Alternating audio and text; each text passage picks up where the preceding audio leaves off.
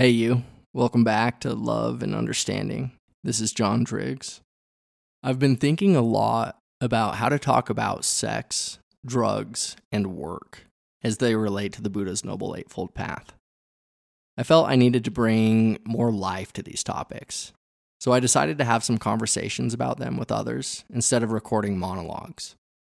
I'll release these conversations over the coming months, so make sure to look out for them.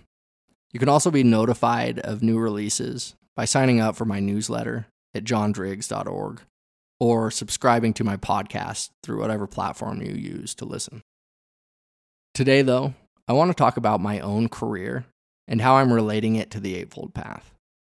I want to share my own struggles, my own plans and intentions, and also my promises to you, my audience, as I move forward. But before I do, let me talk more generally about how our livelihoods fit into the Noble Eightfold Path and the pursuit of love and freedom. Work is love made visible. Kahlil Gibran on work. Work life and spiritual life can often seem like two very separate and even incompatible things. But our work takes a central role in our lives, and so it must play a central role in our spiritual journey. For many of us, it occupies more of our time than anything else we do. So it's essential we hold it and relate to it in the context of our deepest aim or aspiration. In the context of the Eightfold Path, we want to ground our work in love. We want to stay in concord with life, aligned with our pursuit of wisdom so, as we navigate our work life, we need to stay in tune with the fact that we are not apart from the rest of the world, that we are not apart from our colleagues, customers, and clients, that we are not apart from the earth and her resources. To you, the earth yields her fruit, and you shall not want if you but know how to fill your hands. It is in exchanging the gifts of the earth that you shall find abundance and be satisfied. Yet, unless the exchange be in love and kindly justice, it will but lead some to greed and others to hunger. Kahlil Gibran on buying and selling. As we go to work day in and day out, many of us come to feel like we're not contributing in any way to the earth and to her creatures, to our friends and neighbors, or to the future. We may even carry some ideal of what it looks like to do work that is meaningful, to live a life of service, and then end up feeling guilty or worthless at some point because we think our career isn't living up to that ideal. If you've ever felt like this, let's see if we can shift our frame a bit to help unwind some of this guilt or felt lack of meaning. First, when we consider our work in the context of spiritual life, try to remember that it's not only what we do that matters, but it's also how we do it.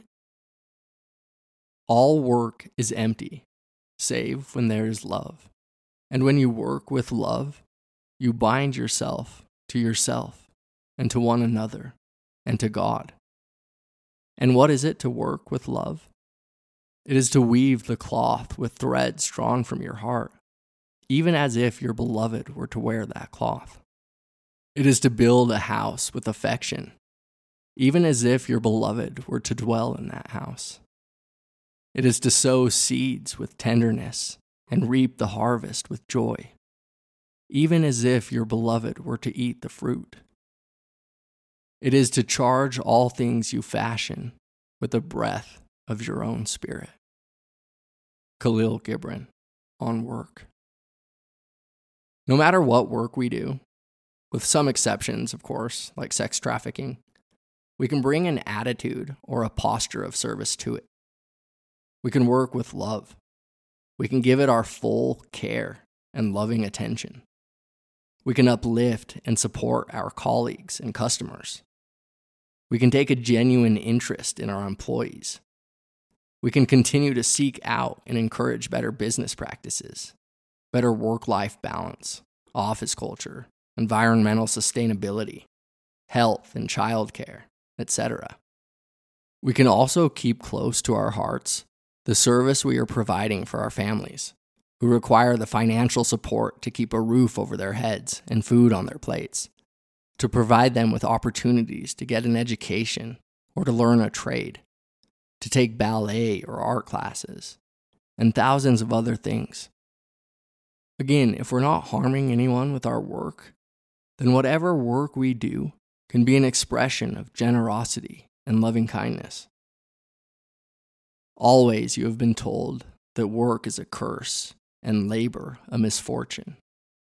But I say to you that when you work, you fulfill a part of the earth's furthest dream, assigned you when that dream was born. And in keeping yourself with labor, you are in truth loving life.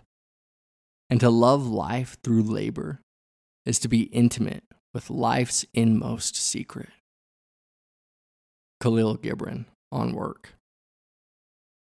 Okay, one other element I want to explore here before we move on to discuss my own career is how to hold and relate to wealth in spiritual life. Some people across many religions, and even in Buddhist circles, make wealth out to be some kind of villain. Let me just say up front that this view helps no one, and it can even carry a kind of superiority conceit to it. A spiritual conceit that's full of hypocrisy and misunderstanding. In the Buddha's teachings, wealth gained with integrity is seen as a blessing that can be used for the benefit and welfare of others. And in fact, two very important and frequently mentioned people in the Buddhist scriptures use their wealth to support the Sangha and provide aid, medicines, and other resources to those in need. It's not unwholesome or unskillful to be wealthy or to acquire wealth. Wealth can be a tremendous power for good in the world. Just think of all those who benefit from the Bill and Melinda Gates Foundation. Should we hold Bill and Melinda as spiritually inferior for making money? No. What matters is that we acquire our wealth with integrity and that we generously give back to life, give back to the earth, give back to our friends, family, and community. When in the marketplace, you toilers of the sea and fields and vineyards meet the weavers and the potters and the gatherers of spice. Invoke then the master spirit of the earth to come into your midst and sanctify the scales and the reckoning that weighs value against value. And before you leave the marketplace, see that no one has gone his way with empty hands. For the master spirit of the earth shall not sleep peacefully upon the wind till the needs of the least of you are satisfied. Kahlil Gibran on buying and selling. Aligning our livelihoods with spiritual life in the end is an expression of bodhicitta, the intention to awaken our hearts and minds for the benefit of all. So, again, whatever work we do, we can do it with this inspiration in our hearts and minds, whether it's expressed through our attitude at work, the work itself, or through our generosity to give back. Okay, well, this is a good point to transition into my own work and how I plan to move forward. As many of you know, it's been one hell of a journey. At university, I studied finance and economics, and then went on to study law in grad school. After graduating, I practiced as corporate counsel for about five years, but was pulled in another direction the entire time by my real passion philosophy. I have devoured philosophy since I was a young teen, most particularly epistemology, the study of knowledge, what it is, and how it's created or grows. But really, the whole range of philosophy ethics, metaphysics, ontology, logic, politics, etc. So, even in school and during my career, I spent most of my free time reading and writing about philosophy and talking it through with my snow leopard as we hiked the Wasatch Range. Then, when I finally met the full force of the Buddha's teachings, I knew something had to give. My heart was removed entirely from the practice of law. So, I packed my bags and soon found myself in Thailand, sitting a silent retreat for a month, where I meditated 18 hours a day, slept on a small hay mat, and had only a modest vegetarian meal in the morning and a milky tea at night. After this, there was no turning back. My entire life, my relationships, my well being, took a complete 180 as I married my meditation practice to my growing understanding of these Buddhist frameworks through which I could look at experience, through which I could look at myself, the world, and my place in it. The direct and immediate applicability of the Buddha's philosophy to live a more awake, peaceful, and authentic life made it clear that my life would be spent in the service of philosophy. Philo meaning love, and Sophia meaning wisdom. My mouth shall speak of wisdom, and the meditation of my heart shall be of understanding. Psalms 49 3. So here I am, after many years of pondering how to harmonize my spiritual aim of love and understanding with my needs, passions, skills, and family, I've decided to put my energy into three interrelated projects. One, this podcast. Two, a wisdom and meditation app. And three, a retreat center. So let me just speak a bit about each of these projects, beginning with this podcast. First off, let me extend some deep, deep gratitude to you for listening.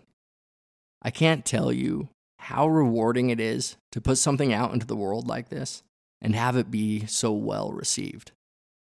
It makes me wish I would have started much sooner.